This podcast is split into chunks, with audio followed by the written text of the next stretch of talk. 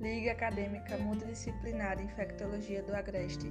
Tenho o prazer de iniciar o segundo LAMIA Podcast.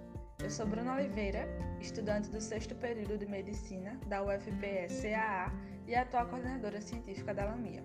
E hoje estarei apresentando a nossa segunda edição do LAMIA Podcast.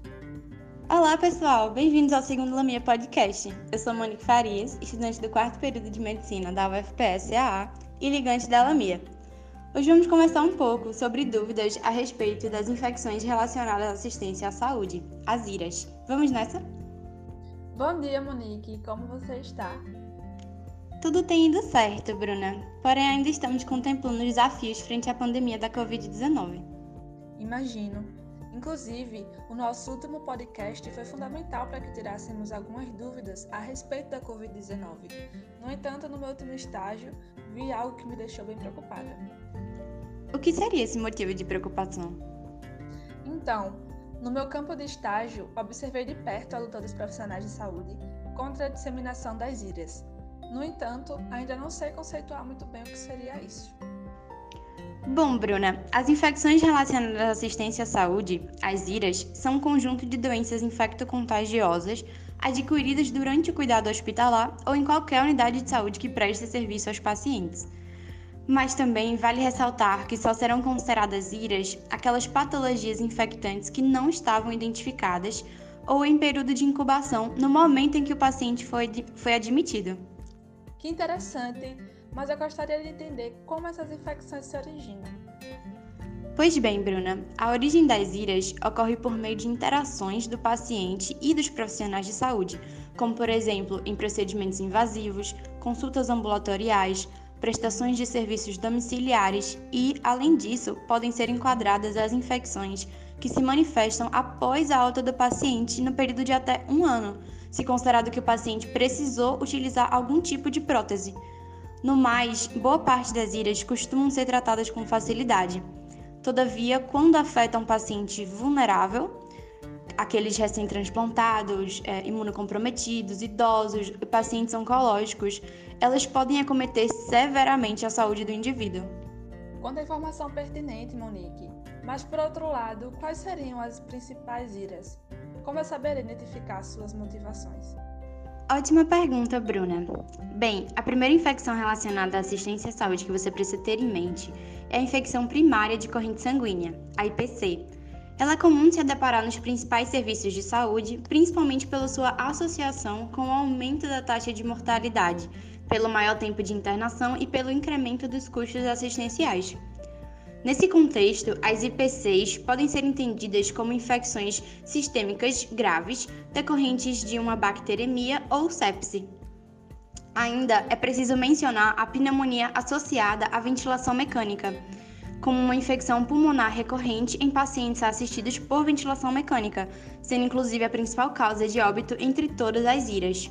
Além disso, vale salientar, Bruna, as infecções do trato urinário associadas ao catéter, que são, na maioria das vezes, causadas pela demora de troca das sondas utilizadas nos pacientes, ou seja, mais de dois dias. Você também precisa saber que as infecções do sítio cirúrgico se configuram como IRAs capazes de aumentar consideravelmente a mortalidade no ambiente hospitalar. Perfeito, Monique. As coisas estão ficando mais esclarecidas para mim. Porém, tenho outra dúvida. Já se sabe o que causa as IRAs? Veja bem, Bruna, estudos recentes demonstram que boa parte das infecções relacionadas à assistência à saúde são resultados diretos da quebra dos protocolos de biossegurança durante o cuidado dos pacientes. Ou seja, a higienização equivocada das mãos, o uso indiscriminado e empírico da antibiótico terapia, a não efetividade dos protocolos assistenciais, mas as contaminações ambientais podem ser mencionadas como as principais causadoras das iras.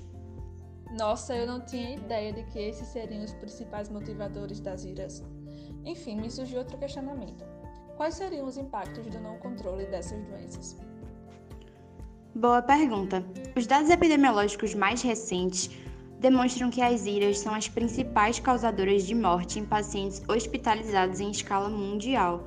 Para você ter uma noção, Bruna, a cada 100 pacientes internados, quantifica-se que aproximadamente 9 vão adquirir uma infecção relacionada à assistência em saúde. Fazendo um comparativo mais palpável, segundo os dados da OMS, nos Estados Unidos ocorrem cerca de 2 milhões de casos e 80 mil mortes anuais, enquanto no Brasil, estima-se que a cada mil pacientes internados, aproximadamente 27 deles contraem alguma ira, o que demonstra um contraste entre os países desenvolvidos e subdesenvolvidos. Muito esclarecedor, mas fora os impactos tão graves das iras, gostaria de saber mais sobre os principais agentes causadores desse problema. Então, sua etiologia já foi bastante estudada. Hoje, a gente sabe que quase 70% dessas infecções são causadas por bactérias, dentre as quais se destacam os streptococcus em casos precoces e os staphylococcus nos casos mais tardios. Em seguida, os vírus aparecem com uma porcentagem menor, mas não menos preocupante, com cerca de 25% dos casos, sendo o rotavírus responsável por, em média, 10% dessas infecções. Por fim, os fungos e demais agentes também configuram uma forma mais restrita nesse cenário. No entanto, eles necessitam, da mesma forma, dos cuidados essenciais da vigilância em saúde. Nossa, os patógenos são bem diversos. Nesse sentido, como eu e os demais profissionais de saúde poderíamos ter uma noção mais específica sobre tais micro-organismos, Monique?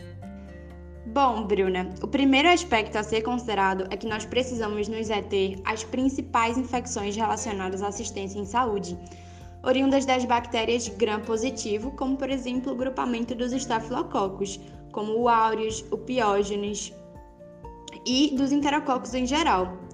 Por outro lado, os microorganismos gram-negativos também devem ser levados em consideração, pois têm uma emergente problemática de resistência bacteriana. Diante disso, alguns patógenos, como por exemplo a Cinetobacter baumannii, Pseudomonas aeruginosa, Klebsiella pneumoniae, Enterobacter, figuram sempre como os mais prevalentes causadores de iras. No mais, também é de suma importância mencionar alguns fungos relacionados com boa parte das iras na atualidade, como o aspergillus, a Candida cruzi, a Candida lusitani e o Torulopsis glabrata, visto que eles são bastante complexos de se combater no ambiente hospitalar. Muito obrigada por especificar melhor, mas notei uma menção à resistência bacteriana na sua fala anterior. Você poderia falar um pouco mais sobre isso? Pois é, Bruna. Este tem sido um dos maiores desafios para toda a comunidade científica na contemporaneidade Logo, quando mencionamos a resistência bacteriana, estamos nos referindo às bactérias que possuem a capacidade de sobreviver mesmo quando são utilizados antibióticos coerentes para tratar determinada doença. No entanto, no ambiente hospitalar ocorre uma espécie de resistência provocada, visto que os microrganismos que habitam esse ambiente estão expostos continuamente aos agentes antibióticos, o que facilita o surgimento de novas mutações capazes de conferir resistência bacteriana e proteção aos antibióticos antes eficazes. Quanto à informação, acredito que tenho mais uma dúvida, Monique. Qual seria a maneira mais eficaz que eu e todos os outros profissionais de saúde deveremos utilizar para evitar a disseminação das temidas ilhas? É simples, Bruna. Existe um consenso de que a profilaxia mais eficaz para o controle e prevenção das iras em todos os serviços de assistência à saúde é a prática correta de higienização das mãos. Essa medida, além de atender todas as exigências dos órgãos regulamentadores da vigilância em saúde a nível global, ainda contribui para a melhoria da eficácia na prestação de atendimento aos pacientes. Além disso, Todos os profissionais de saúde precisam ter em mente que a utilização correta das luvas, com posterior lavagem das mãos, correto descarte após assistência ao paciente e, por fim, a lavagem posterior das mãos são passos muito necessários para atender um próximo paciente, visando sempre a prevenção das temidas iras. Nossa, eu não tinha ideia que uma medida aparentemente simples seria tão eficaz. Nesse contexto todo, eu só tenho mais uma dúvida, Monique. Qual seria a maneira mais correta que eu posso utilizar para higienizar as minhas mãos e prevenir a disseminação das ilhas? Ótima pergunta, Bruna. Inicialmente, todos devem higienizar as mãos antes e depois de entrar em contato com os pacientes, pois assim estaremos retirando micro-organismos passíveis de transmissão. Além disso, é muito importante que seja realizada a asepsia das mãos de imediato antes de qualquer procedimento em indivíduos internados. Ainda, muitos se esquecem, mas no caso de risco de exposição a fluidos corporais ou até mesmo após a retirada das luvas e dos demais equipamentos de biossegurança, é fundamental essa higienização, proporcionando assim o autocuidado, o cuidado com os demais e com o ambiente hospitalar. Por fim, mas não menos importante, Sempre que ocorrer o contato com áreas próximas ao paciente, também é de extrema importância a devida higienização das mãos.